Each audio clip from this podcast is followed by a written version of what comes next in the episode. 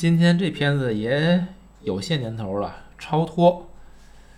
嗯，讲的是关于一个代课老师和一群问题少年之间的故事。这个片子我一看完，感觉就是王家卫风格。我不是不知道你们同意不同意啊？那种就是哎，摇曳的那个色彩，晃动的镜头，粗粝的影像，我就对他艺术的表现力。这片子哎，我倍儿好，哎，我觉得挺好，我我我挺喜欢看的，这片挺有意思。嗯。然后因为我我是忘了是谁推荐的，那说是你推荐的嘛？嗯。就是我又比较意外，你知道吗？你怎么会推荐这种片子呢？教育题材的，我记我觉得你轻易不会碰这种题材的。你猜？你猜？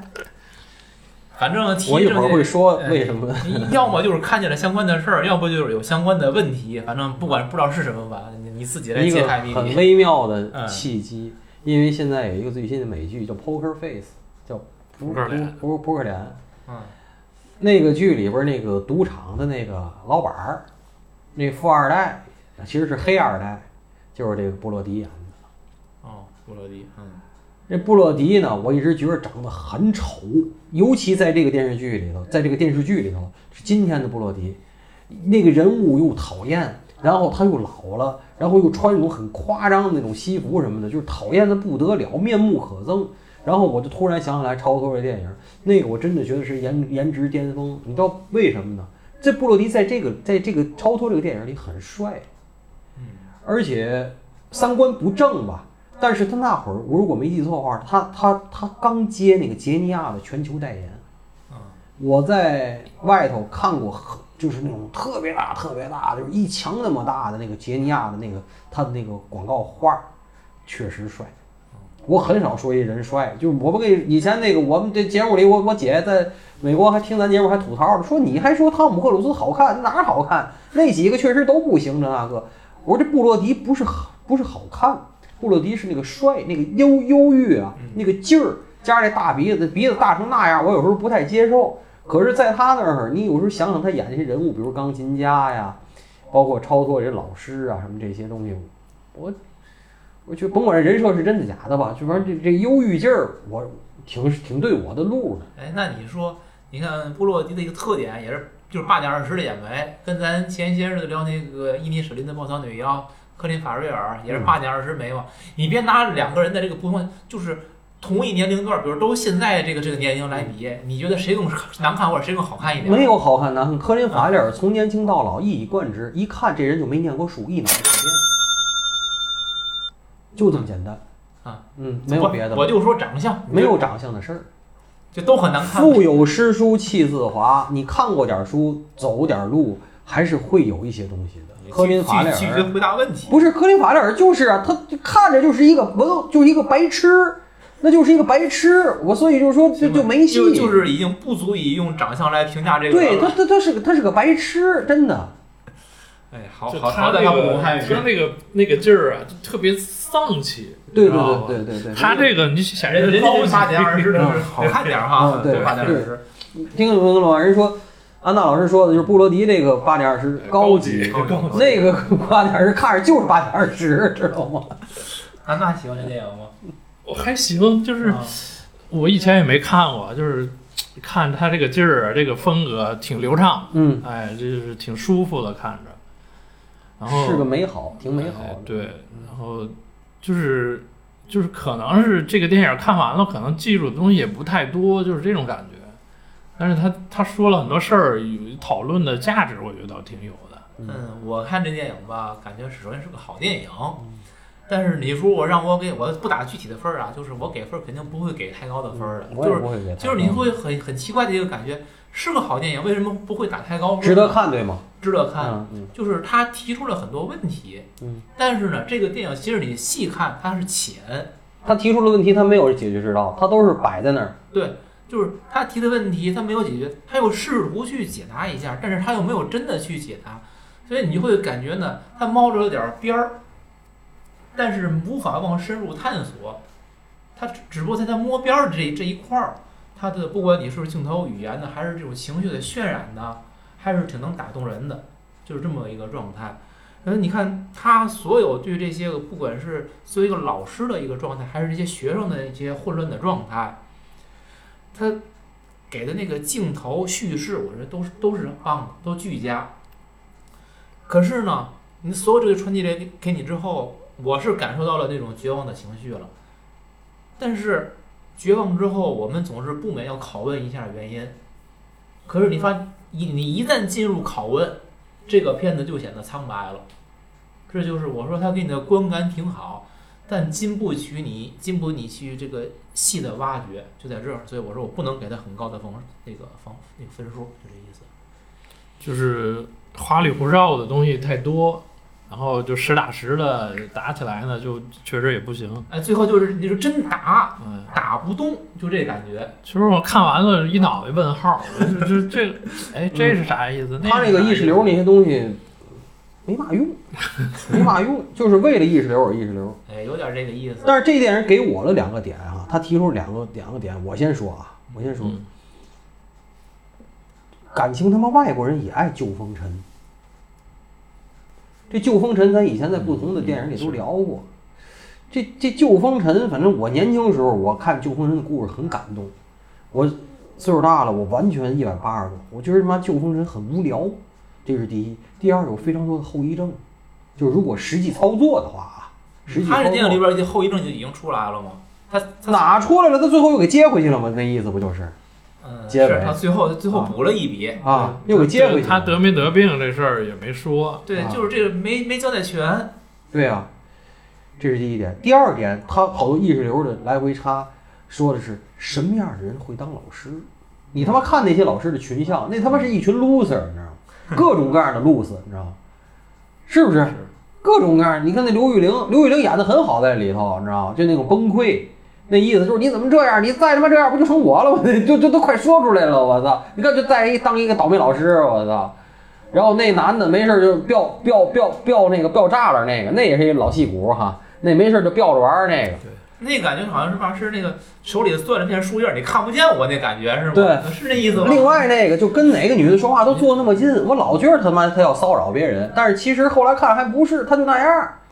你是说是跟布洛迪有点有点好感那女的吗？不是，我说那男的，那那白老头哦那白老头另外那白老头哦跟谁都坐倍儿近，就倍儿真诚，这那个的。跟刘玉玲坐一块儿是来也也俩人倍儿倍儿近互生好感的那意啊思。对，然后那女的呢？那女的也是，就是我都回家我都不知道干嘛去，我就怕这个这帮人，就都很真实。这个老师的群像，完后包括那校长，那校长那意思就是我这都就最后一届了啊，是我这情况来讲，这董事会嘛，看我又别扭，这那个的，就是那种末世纪情节，你知道吗？这这他这这一段儿他说的很真实，最后就说在美国当老师的这帮人，在北美吧，美国加拿大当老师到底是一帮什么人？嗯，讲讲，我也想问，这是一个什么样的学校？对呀、他这个学校，这个学校，这很次啊，就说明他第一他收的那地儿就不行，然后不是说那个人其实说的很好，这帮老师都反对人家，那人说老师请来，你们的任务是把这个东西就是集体也有分儿啊，分儿上去，然后让咱这地区房价变高。它是一个相辅相成的。什么叫学区房？洋人也讲的学区房，就是这地儿学区好，这地儿房子就贵。然后他这地儿的学校好，什么叫学校好？咱黄明师讲的最对了，学校好不是老师好，学校好是生源好，是学生好。你给耀华南开的老师弄一帮搓底儿的学生，他也教不出来个五六的，他教不出来对。你得是一个互相成就，你首先你得是那块料，你知道吗？这个学校好像也没啥太好的学生，你看那学生一个个都讨那那那华裔那小女孩说：“我这个就是以后不让别人那个，不能随便让别人的说你怎么牛逼，说我不能让别人的 dick 随便在我脸上。”然后就操，那会儿绝对行，那不是那个吗？所以就是说，这些你回头想，这些老师的素质非常低。你看他那些老师，那素质老师其实还行，我觉不得。不素质素质不咋样，素质不咋样。就跟这帮学生之间，这个老师首先说，这个处理方式包括态度，我觉得能够这么克制不容易了。啊，是，但是就是说布洛迪来了，确实是一股清流。就是说，首先布洛迪他这个人设，就是说，第一，咱不知道他从上面那个怎么来的，说他总是打这种短工，做这种临时老师嗯，他处理这他的危机、处理危机和这些处理的问题学生，他是很有经验。就是我又不激怒你，我还成功把我人设立住，嗯，知道吧？但是这么成功的一个老师，为什么会最后接受那个胖女孩的那个那个拥抱？我觉得是很败笔的，也是像我说那看守一样，我不相信。就是说，如果我是他这么有经验的人，我明知道这女孩对我有好感了，这那个，我一定是开着门说话，而且我一定跟她保持距离，而且我不会在言语上不是激怒她，而是我言语上去感动她。我言语感动了她，就会有过分的肢体的这种亲昵的行为。就这种东西是他应该严守的底线，不管有没有，就是说，比如说行为准则的，比如别人会考量的这件事儿，他都应该做这件事儿。而且包括他拒绝，他会造成这女孩最后自杀什么的，也是其中的一个原因。那可是按你说这保持距离的话，本身不就从一开始就拒绝了吗？不是他后边，他就这件事儿他就不对，就是我就觉得就是和他和他这么有经验、训练有素就不对。就是那个发展到那一步，其实已经不可控了。对呀，就是不可控了。就是说，你首先言语上你要不能刺激他，言语上激怒别人是一方一个方式，言语上会让他觉得感动也是一种方式。这女孩恰恰需要那些东西。当时的情况应该是，这个这布洛迪演这老师叫亨利啊，他只要不能给这个胖女孩她所要的那个答案，其实这女孩就会选择去死。当时我认为就是这样的。我不给你这答案去死，你这个事儿里头基本上就没有我。可是因为拥抱被人撞见了，然后你这个去死里有很大一块我的因素，你想想是不是这么个道理？这也是你整个后边职场的一个污点。如果这人是真实存在的话，这绝对是你作为老师的一个污点，嗯，对吧？第一，第二，我就说同样旧风尘，你对比漂亮女人，那是一个就是童话啊。就票里面，理查基尔跟朱莉亚·罗伯茨那个，第一拍的好看，第二，朱莉·罗伯茨演的是一个非常成年的风尘的一个妓女，没毛病。这里头他救的是风尘是雏妓，是未成年。你这里有很多法律上面的问题啊。他是他没跟他睡觉，也没那个什么东西。他就算在外头，明天吸毒死了，这跟你没关系。但是你今天收留了，明天给他推出去，他吸毒死了，这跟你关系就特别大了。而且他还是未成年，然后一未成年爱上你，你以为他妈一树梨花压海棠是吗？所以就这两件事儿，就是我都觉得这个电影拍的我很接受。但是这种情节，我就是这人如果真实存在的话，我一定卷他。就这俩事儿你干的就不像你干的事儿。你是你有你很大的童年阴影、原生家庭的悲痛，这些东西都有，我知道。但是你不能这两件事这么干，他是会让你他妈丢饭碗的。你丢了饭碗，你可就你丢了饭碗，你任何文艺什么都没有用了。你还养着你姥爷，你丢了饭碗，你姥爷怎么办？你姥爷是适当是在恰当的时机死了，要没死，接着耗钱怎么办？那那那那特护病房多贵啊！对，所以这有一个问题，这个片子，比如说他在台湾翻译叫《人间失格》，不是太宰治那个失去的失啊，是老师的失，嗯，失格，嗯，像你讲的这些，那他亨利够。算一个合合格的诗歌？不合格，不合格，当然不合格呀。就是他前面很合格呀，后边这个事儿就肯定不合格。然后他作为一个人，作为一个社会人，他收留这个雏妓也不合格啊。你如果想救风尘，你救成年的，我屁都不放，我绝对屁都不放。那你怎么看？呃，就是我现在也是一头乱，然后真的抓不住啥重点，我感觉是。就说你每个单说呢，每段情节单说呢，感觉也是个重点，但是你就揉到一起，搞得我脑子乱。安娜说的对，就是说这电影把好多点啊，他拿回来，但是都是浅尝辄止，都没有往深处走。往深处走，好多东西是咱们说的，嗯，是咱们说的呢，就是是可聊，但是一聊起来又跟这个电影关系不大了。嗯，我我看亨利这个人呢，我最开始印象我是，首先这个人他是懂发展心理学的。懂儿童成长是青春期的这个心理，然后呢，他也是有他的师格的，就是其他那些个老师在这样一个学校里边，很多搞不定，他通过他那些方式，其实是获得了学生的认可，他有他的能力做到了。可是像你说的，比如说，嗯，他收留那个厨妓，然后他跟他学生无法控制他和学生之间那种亲密关系。就像你说的，好像又又不够一个师格，所以我反过来看，我觉得他所懂的那些个发展心理学，那些个师格等等，他包括他不能做一个长期任教的老师，他一直在临时代课老师，对，他实际是在是自我的那么一个寻求出路吧。就是其实说他无法长期的稳定在一个关系里面或者一个位置上，它只有通过不断的这种流转，然后打一枪换一地儿，打一枪换一个地儿，然后它有限的去发挥它自己的光和热，而一旦这个光和热持续的超过了一段时间之后，它所有的正向正面的作用可能都会被它所带来的负面的东西所所淹没了。正向用尽了，对，嗯。就这反过来说，他其实并不是真正的一个合格的老师，他只不过是一个在自我疗愈过程当中，然后每个学校就是他一个个过站的地方，嗯是是是这样一个事儿，所以就是说说这个电影浅也是我认为，你好像是在谈一个教育问题，但是所有所有的教育问题最后其实是落在了亨利这个人他自我的一个一个变化过程当中，或者他他自我去怎么去自处。变成这么一个事儿了，我我所以我会觉得，就是看完之后，就像安娜一样，有很多的问号或者模棱两可的东西。嗯，包括想谈谈这个学校，就这个学校呢，你看在不同的人眼里边，它会有一些不同的角度。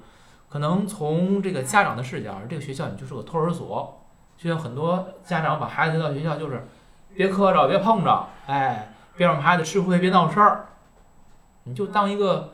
看孩子的地儿，哎，放到学校去，这是家长一些家长眼里的，包括你给我辞退也不行，不许开除我，我就来这，你看不好他就是你的错，你的责任。那在学生眼里呢，这些个不太成功的学生，他们也不是来学习的，这就是我混日子的一个地儿，混迹。你要是不让我上，我就不上，本来我也不想上，但是你看我也没别的可去，让我在这待着，在这待着，反正我也不想学，就是混的那么一个地儿。那在老师的眼里呢，这个学校是什么？这是一个饭碗，我不认为就是这些老师有多差或者多不称职，他们其实都尽力了，不管他的能力有多大，他尽自己全力，他但他依然是无能为力，就是是这样这么一个一个学校，这样一群人在一起，那所以就是说，当导演把所有这些东西都呈现给我们之后，我们总会问那个问题：怎么办？而这个恰恰是电影剧没有回答的，他就一直在展现这些个现象。就是他为什么叫超脱这个事儿？就你像他，他你说他这个这些情节这些东西这么乱，它是一个失序的状态。然后那那是有什么有迹可循的东西吗？就是你看，你你所谓的超脱是一种精神的一种超脱状态吗？还是说这种超脱的东西它是一种永固的一种东西呢？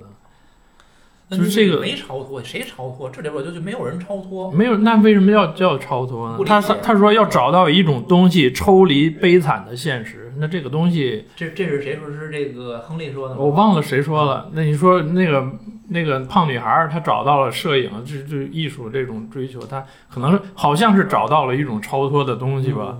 但是他们为什么最后还还要自杀呢？这个，呃，这有好多地方我都想不明白。所以我不知道导演有没有这用意，我觉得他应该没有。这个电影其实最后告诉你，这是不可能超脱的，或者这些不论是学校老师还是学生，甚至家长都是无望的，没有出路。他他上课还有一句名言，就是既然知晓其中的谬误，就不要再去相信谎言。上课跟学生讲的。嗯。那这句话有啥意思呢？那是不是咱们看的版本不一样？我看那个好像字幕翻译的是什么？虽然知晓谬误，但你还是去相信那些谎言。你看，出现分歧了。不知道，就是说，呃，这个可能也未必会有那么大的影响啊。这这些东西，呃，我觉得就是可能一种一种解释这个电影吧，它是讲老师在教育上的那个作用的微乎其微。因为从一开始讲，很多人为什么要当老师，出于不同的目的，不管你是真热爱还是假热爱，什么原因，最后结果是告诉你，老师其实是无能为力的。我觉得这是这电影告诉我。还有一个就是北美的教育体制跟咱中国教育体制不一样。嗯，你中国的老师和家长还有学生的诉求是，我在你这儿学到真正的东西，我考试要得高分儿。嗯。呃，欧美教育体制，你讲的是就是更多像幼儿园。起码在嗯七八年级之前吧，在七八年级之前就是幼儿园，确实是，所以他们的数学那么差。嗯啊，那么这是这个就是说，一个是应试教育，一个素质教育，就是就是咱们是见惯了应试教育的，你看这种素质教育老师，你反正我就看不惯，我肯定看不惯，天天放羊，而且他们素质也不高，你一问他们素质不高，所以其实，在今天的咱们中国大城市的这个当老师的，我刚有哥们儿的闺女当小学语文老师，呃，就是是他爹和他共同的一种选择，是为了旱涝保收，是为了生活稳定，是为了这个，是为了那个。可是国外的一些人当老师是干嘛呢？我告诉你，跟中国一样，老师是一个相当相对稳定的工作，但是老师在呃国因为国外没有补课，起码洋人这些没有补课，就是工资不高，工资不高，但是非常稳定。除非你这学校不见了，否则你能干一辈子。所以其实，在国外这个老师没那么受尊重，起码小学、中学的老师不这么受尊重，因为他有时候好多学校是小学、中学一贯制的，就是那种学校。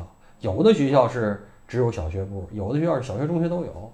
那么最后这老师，实际上你看他们，你觉得像不像技工？就是技术工人。这只是技术工人里一个工种，这个工种叫教师。嗯蓝领工人，对，没那么高级，没那么高级。咱说老师这个角色啊，就是我想起来就是那句话，是韩愈说的吧？“师者，所以传道授业解惑也。”咱中国人给老师的定义。那咱就说传道授业解惑。你在超，你看这是中国人的牌，看传道授业解惑。你看就在超脱里边儿，这超脱里边儿，首先布洛迪是先解惑，嗯，完全相反他自己还以为货呢，是，对吧？自己还没弄明白呢。你看韩愈说的什么？先得给东西，传道，传那些道，我能写八股文儿。今天的老师是传完了，我能考高分儿，这是咱中国人诉求。我理解传道就是一个是学问之道，嗯一个是人生之道。嗯那你学问之道就牵涉老师的能力了，嗯他的学问够不够？嗯，对呀、讲对不对呀、然后这个人生之道，这就有个问题了，老师有这责任吗？这其实是我认为是模糊的，可能你的学问跟你的这个日常的道德教化，它是融合在一起的，包括你的三观都会有。但是其实老师不讲这个没有问题，我就是给你讲课来的，对吧？嗯所以传道学问之道这就可以了。然后那你再看授业，授业我认为是对学问之道的一种更具象化，嗯具体到某一门课程了。嗯你只要具备专业能力，嗯那你就可以去讲课，你就授业。这时候啊，是老师的安身立命之本，之本功，嗯你该干好的。嗯而老师核心在授业这会儿。嗯最后至于解惑是什么？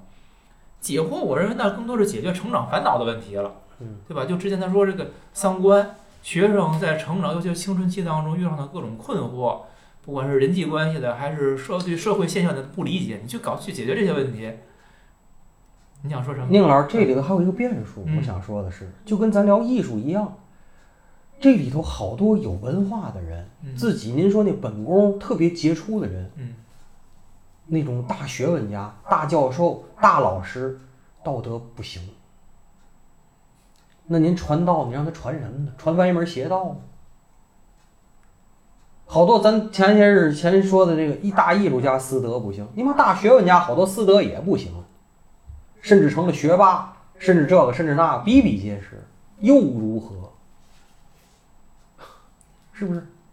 所以老师就核核心，你还要回归到这个授业上，授业是授业，授业，啊对不对？授业，所以就是在这个电影里边，就是老师传道授业解惑，你有这么多的这个你的应该去发挥作用或者可以发挥作用的地方所在，嗯。但是会你会发现，你真正能干的，可能授业这方面是最有可行性的。但是布洛迪只去解了惑，还给解歪了呀。对，你传传道解惑这东西，你老师第一，你第一你可能没这责任，嗯第二你也未必能够干得好这件事儿。嗯，对呀、那所以问题回到了，那么这些问题少年们、问题青年们，嗯，那谁该对他们负责呢？没人对负责。其实影片里边最后他其实回答了一点儿，我说他钱也请在这儿了，他们最后不是开就是那不叫家长会吧，应该就是家长接待，应该是那种，可能不是同时开会。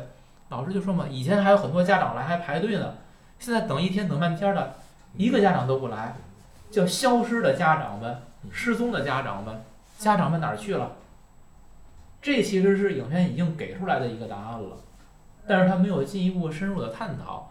就是说，当你这个家庭家长缺位的时候，你再去讨论教育问题，或者说你再去学校里边讨论学生的状态、教师的工作状态，这件事已经没有什么意义了。就是我说，学校对于这个学生的教化作用，不管在知识上是有限的，在其他方面是无，加入就是无效的，就这么一个状态了。就是这个电影就最后。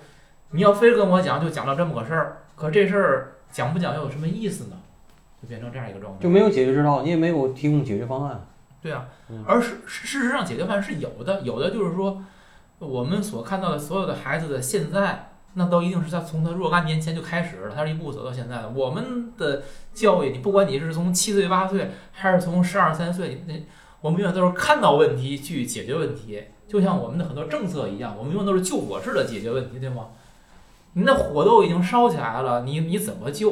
亡羊补牢，犹未为晚嘛，啊，犹未为晚，那也是一个残缺的牢，是吧？嗯，其实就是家长在这里是缺失了。对呀，我又包家长打电话把这个学校臭卷一顿，臭卷一顿。说白，那那说白了，你就反问一下，你家长你教啥了？对吧？家长开家长会都不来。对啊，其实。呃，所以就是社会因素对他这个你现在焦点好像，更多的放在这个学校跟老师这块儿了，而这其实不是重点，就是老师的空间非常非常有限。老师，我说你只要做到这个中规中矩，就是你不求有功，但求无过，这可能也是现实中大多数老师的状态。你最多也就是说教语文，好好把语文教好，是吧？对啊。教数学，把好好把数学教好。对，别提别的。那最多就比如你是私立老师，私立学校老师，你的工资奖金可能跟学生的分数、跟你的这个考试成绩名次挂钩的情况下，你可能会多使点劲儿。但是你多使点劲儿，你对学生这压的劲儿大了，他万一跳了，你怎么办？你是不是得不偿失？其实小老师可能更多的会考虑在安全的前提下做有限的努力吧。我觉得老师其实不很难要求老师太玩命。在国外我不知道，至少在在咱们这儿，国外更是，对吧？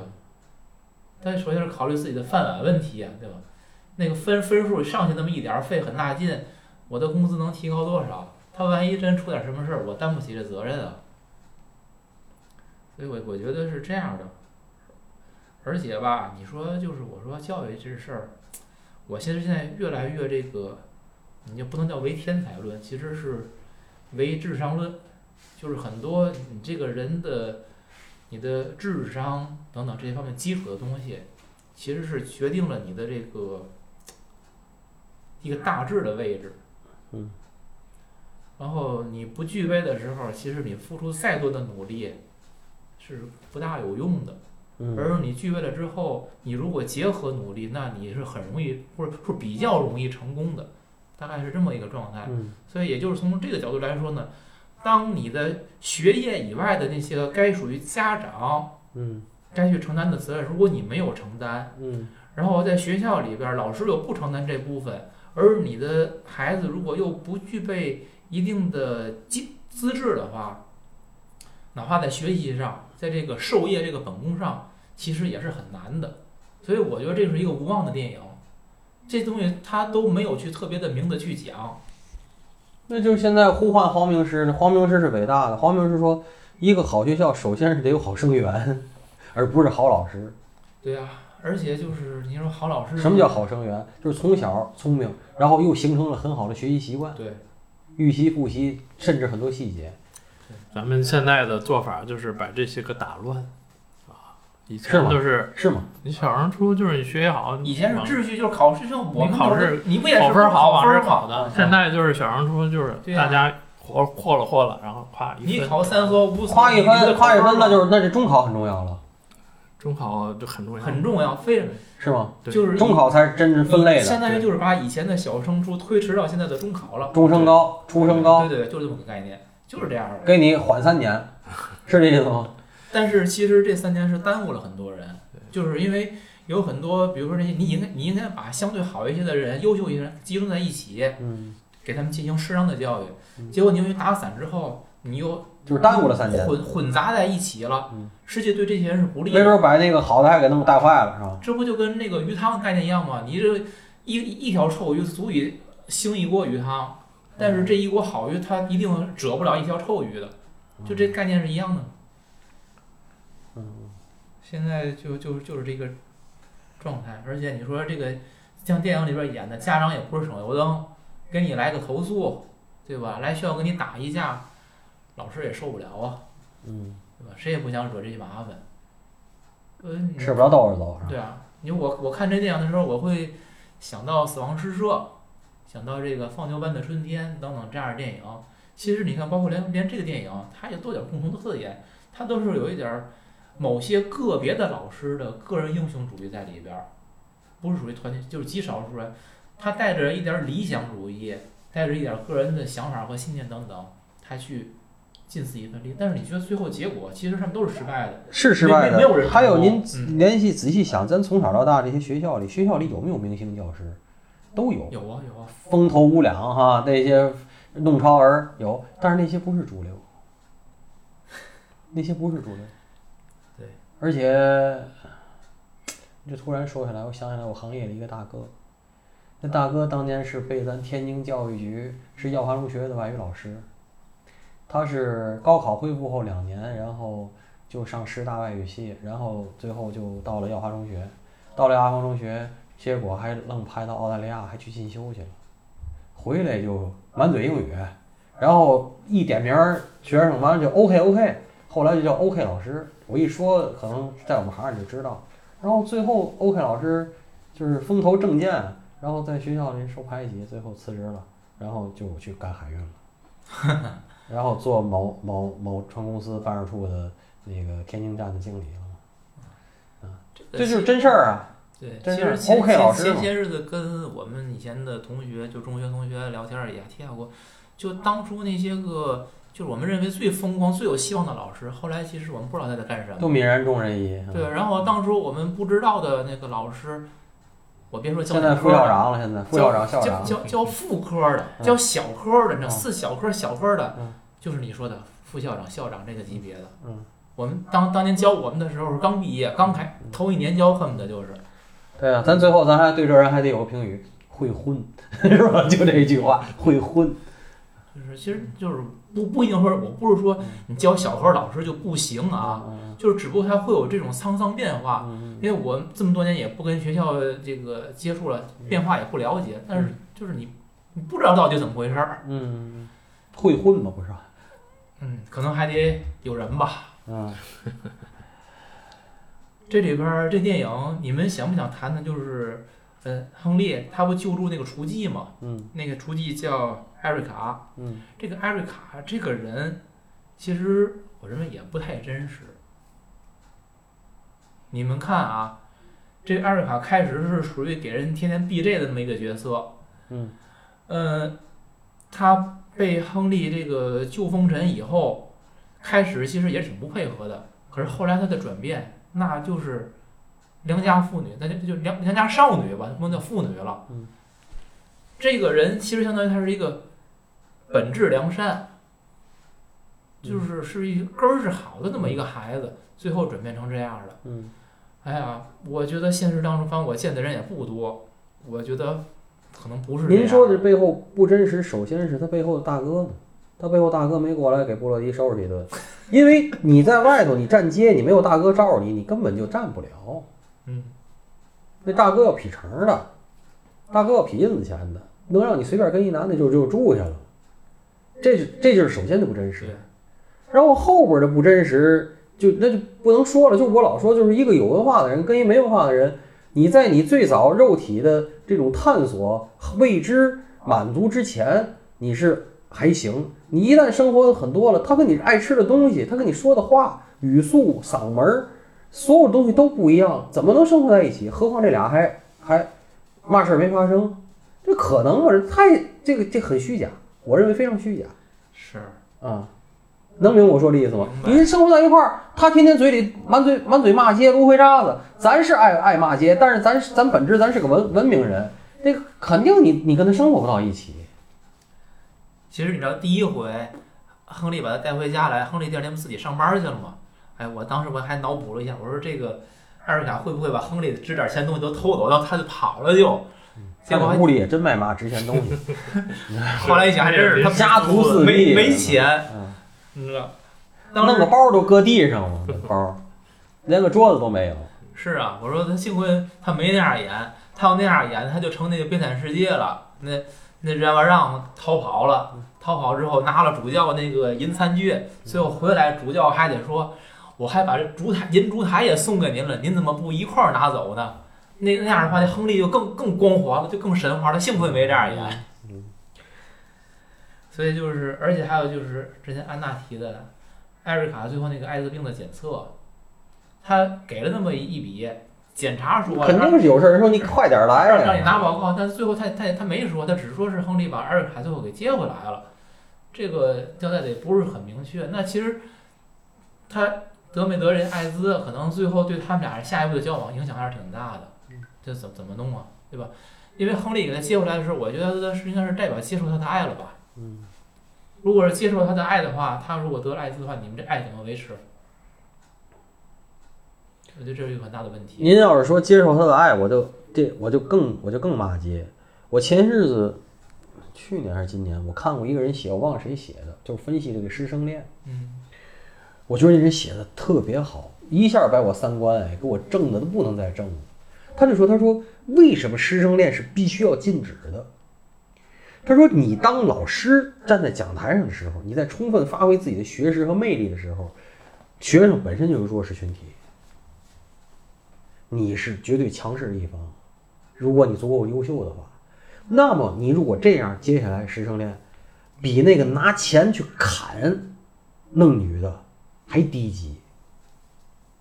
你是碾压式的，完全是碾压式的，所以根本就不对等。”就是有本事，你就上酒吧里，你就还是你这个老师，你去酒吧里随便去钓，还是就是说咱们就谈恋爱啊，还不是说就是买春啊，你就去酒吧里去钓成年女性，你看你的魅力能施展成嘛样？就是还是一个咱还原到咱平等，你不碾压别人，别人不碾压你，你看你真金白银跟人 PK，你拿你点学识，你出去 PK，你 PK 得出来吗？你 PK 不出来，只有当你的老师的时候，你能下边他们，你行。还有就是他们呢，恰恰很多呢是未成年。第一，未成年犯法；第二，他三观不成熟，他们还没见过那么多牛逼的男的，或者那么多牛逼的女的。他们说：“哟，这没准他他是你是他见的第一个倍儿牛逼的男的，他就爱上你了，或者他都不懂什么叫爱。”这种如果你接受，是你坏还是他坏？当然是你坏啊！你作为老师，你这个身份有问题啊。如就还原到不是老师，你再说。我还是这句话：第一，他得成年；第二，你当老师你就不能干这个事儿。咱得啊，我们打圈了，咱平打，知道你也别让我分，我也别让你分，咱平打。我看你嘛意思？你上去好，就你上去就带着绝对优势来，那就写分儿不就完了吗？是不是这意思？你还能让，你还可以让球。对那还打嘛呢？那还让球干嘛？不用打了，对吧？我觉得那个文章看给我就以前的一些疑惑，这真解惑了。就是我特别正，我现在对这个师生恋这事儿，我完全不接受，我完全不接受。就是你出来，你出来咱 PK，你看嘛意思？你不当老师，咱看看嘛意思？但是也有一些个还是成功案例。杨振宁是吧？您说这，您说这都这些，就比如比如杨振宁是不是？还没离呢，对吧？也没死，又没离又没死，倍儿好啊。还有你像你，你学心理学，你知道你应该知道那个华生。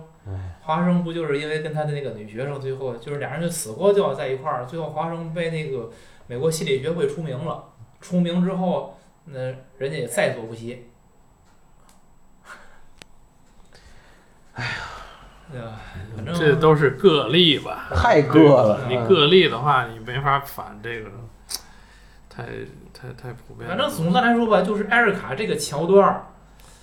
不不太让人可信，就是这个人物本身，他的我总说这个，你人物他年龄搁一边，你这个转变，你从那样一个社会角色，这样的一种这种一百八十度大转向，太理想化了，就是就是这个编剧的理想化，就是封神救完了，他就应该是那样的，其实不见得。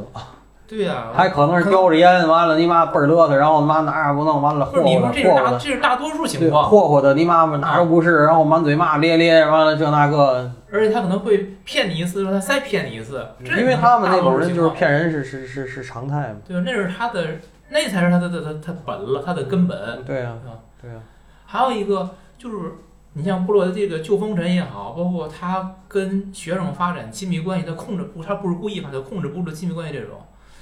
布洛迪我不知道他想没想过问题，就是这个亨利啊，亨利只有一个，可是风尘有无数，问题少年、胖学生问题学生有也有也也有无数嗯，他从来都没有从这个角度去思考去解解决这个问题。他基本上你看他是一个，他是这个我自己下场了，我是嗯他每件事都是自己亲自下场的，嗯是吧？嗯那你下场之后，你有你你怎么把你劈成那么多瓣儿，给这么多人分享的？嗯这也是我觉得他的任何一个地儿待不长的原因嗯。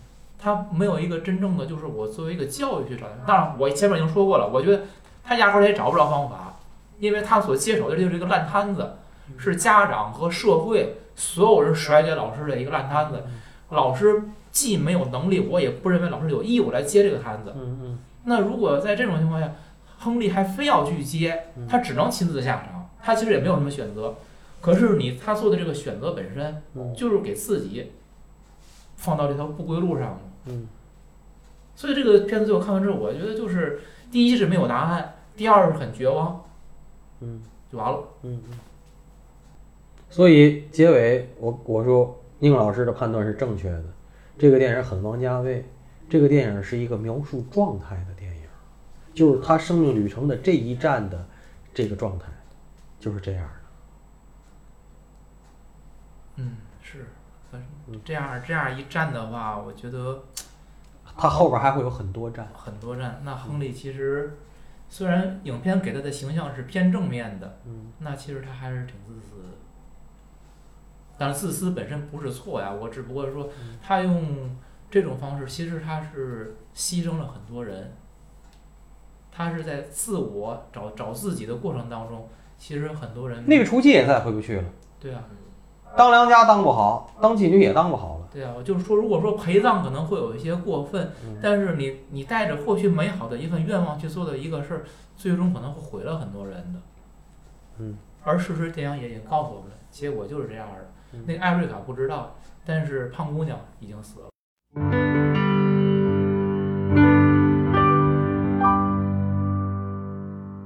Come back now, even if you call me out. You might be angry now, of course you are.